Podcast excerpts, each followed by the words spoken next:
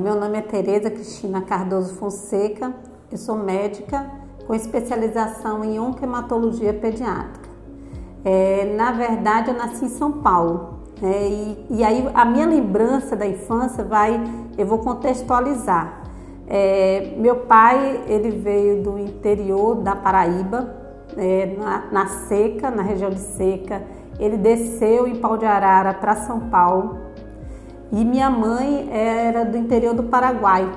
E ela veio para São Paulo também buscando situação econômica melhor e os dois se encontraram em São Paulo. Né? Casaram é, e eu acabei nascendo em São Paulo. É, na minha visão que eu tenho assim, de infância, eu vejo assim muito, é, eu lembro muito a dificuldade que a gente tinha. Então eu lembro de minha família vindo do Nordeste, que depois meu pai traz as irmãs, as, os pais que seriam meus avós, todos para São Paulo e eu eu lembro assim a situação difícil que eles chegaram lá. É, e depois meu pai, ele só tinha até o quarto ano primário, ele aprendeu a consertar ar condicionado, que naquela época era uma coisa, era uma novidade, porque tinha uma pessoa que tinha um ar condicionado que estava quebrado e deu para o meu pai e disse, olha, vê o que, que você consegue fazer. E ele conseguiu é, aprender a manusear e a consertar. E depois ele fez um curso técnico, aquele, eu não sei se ainda existe, mas aqueles cursos técnicos por livro, e ele se especializou nisso. E aí ele foi chamado para vir para Bahia para montar uma assistência técnica, montar na verdade não, trabalhar para uma assistência técnica de ar condicionado em Salvador. Meu contato com Itabuna foi uma coisa é, de, bem diferente, porque na verdade eu ia voltar para Salvador, né? meu marido já tinha voltado para o Nordeste, ele estava em Mossoró, ele é engenheiro mecânico e eu iria voltar para Salvador. É, no entanto, quando eu estava no meu aniversário, aí estava assim, alguns colegas meus que também eram baianos, que estavam fazendo especialização em Curitiba, um colega meu fez assim, olha, eu vou para Itabuna. Eu vi no congresso que tem um local para trabalhar lá em Itabuna. É, aí ele falou, ah, já que eu tô aqui em casa, eu posso ligar, porque naquela época não tinha celular, né? Vamos ligar do telefone fixo? Não, ele disse, pode ligar. Quando ele ligou, é, era para trabalhar justamente na clínica Oncosul, na, na época, ele fez assim, olha, na verdade, eles me perguntaram se tem alguém que faz a parte de criança é, e que queira vir para cá. Aí ele passou o telefone, eu ouvi assim, né? Mas fiquei toda sem graça. Eu já estava grávida e meu marido estava em Mossoró. Depois ele me ligou, porque era meu aniversário. Aí eu fiz: Olha, recebi uma proposta para ir para Itabuna. Ele, Itabuna, a gente nem conhece lá, a gente está indo para Salvador, esquece isso, né? E na verdade a gente acabou colocando mais ou menos nesse patamar. Isso foi em outubro, em novembro eu terminei o mestrado e nós voltamos é, de carro. Né? Estava voltando de carro. Ele fez, é, até a gente pode até dar uma passada lá e tal, mas a gente vai voltar para Salvador. Só que eu estava grávida e quando chegou assim, depois de Porto Seguro, Eunápolis na verdade, eu comecei a ter sangramento. E aí eu disse, olha, o único lugar que a gente conhece alguma coisa por, pelo contato era Itabuna. Então eu vim para cá com sangramento, aí eu fui atendida pelo, era Doris, a obstetra, aí fez ultrassom, viu que eu estava com sangramento, ela, você vai ter que ficar de repouso um pouco, é, não vai poder seguir viagem, fica aqui pelo menos três dias para eu lhe observar. E aí nisso foram me chamaram, vieram aqui no, Novais aqui para conhecer. E eu lembro que tinham três crianças com câncer. Aí é, falou assim, você está vendo essas crianças? Elas vão morrer porque não tem quem trate aqui. E eu me lembro que era uma criança com um tumor cerebral, uma criança com linfoma e outra com uma massa na, no abdômen. E aquilo me deixou muito mal, assim, né? E eu ficava assim, eu digo, não, você pode transferir. Disse, não, tá vendo essa menina? Não tem mãe, não tem pai, como é que eu vou transferir? Né? E, ó, segui viagem, deu três dias, segui viagem, é, não consegui trabalhar porque tava, mantive sangramento em Salvador. E aí recebi o segundo telefonema. Disse, olha, veja se você não quer vir, fica orientando os pediatras, a situação não está fácil e tal.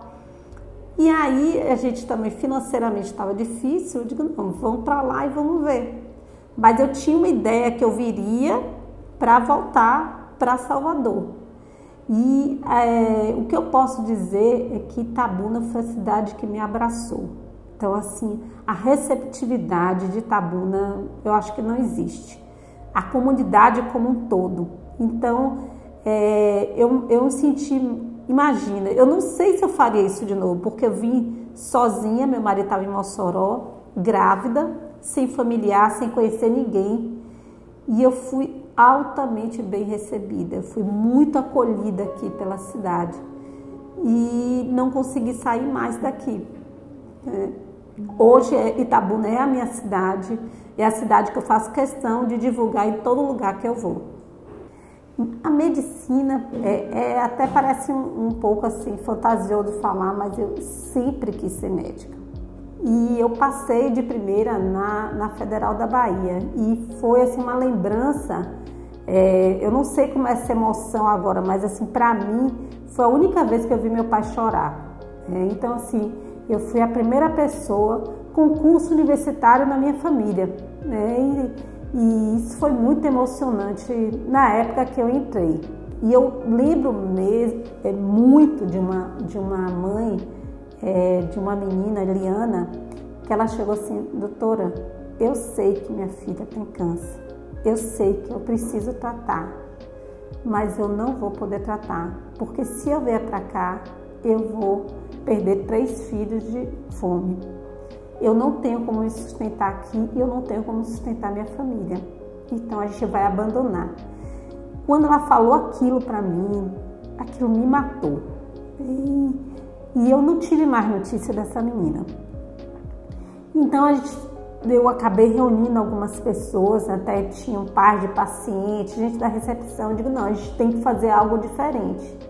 A ideia naquele momento era que a gente precisava ter uma casa de apoio para a gente dar o suficiente. E aí a gente, eu me lembro que a gente fez uma festa inicialmente, foi é, na igreja é, ali no São Caetano. Então nós fizemos é, na igreja e nós fizemos assim uma, uma festa e pegamos todos os pacientes que estão em tratamento, fora de tratamento. Foi linda a festa e vendemos camisa. Os pacientes que vinham de fora, a gente estava pagando uma pensão e a gente estava pagando alimentação com esse dinheiro. Aí um, uma senhora, ela me encontrou, eu não sei nem direito o nome dela. Ela fez assim, ó, aquela casa que ali ao lado do tiro de guerra, aquela casa da prefeitura. Ela fez, por que, que você não pede para o prefeito essa casa? Imagine, eu vinha de fora, não conhecia ninguém, e eu marquei, eu digo, vou conversar com o prefeito. É assim, o, o não eu já tinha, né? Então fui lá, só que a casa estava acabada, era uma casa antiga, estava acabada, é, suja, mau cheiro. Aí eu olhei a casa assim, não, a gente vai dar um jeito. É, e aí eu disse, eu vou procurar uma arquiteta. E aí eu conheci a Clara. Eu fui me apresentar a Clara Kawark. Aí eu fiz assim, ó, Clara, meu nome é Tereza, a gente está aqui e, e, assim, eu queria ver o que, que a gente pode fazer aqui ali. Eu tenho 8 mil reais ali. Então, é, meu pai teve câncer e já, já diagnosticou tardiamente e eu acabei trazendo ele para Itabuna. E aí meu pai fez assim, não, minha filha, não desanime não, a gente vai conseguir. E a gente ia pedindo, pedindo, pedindo.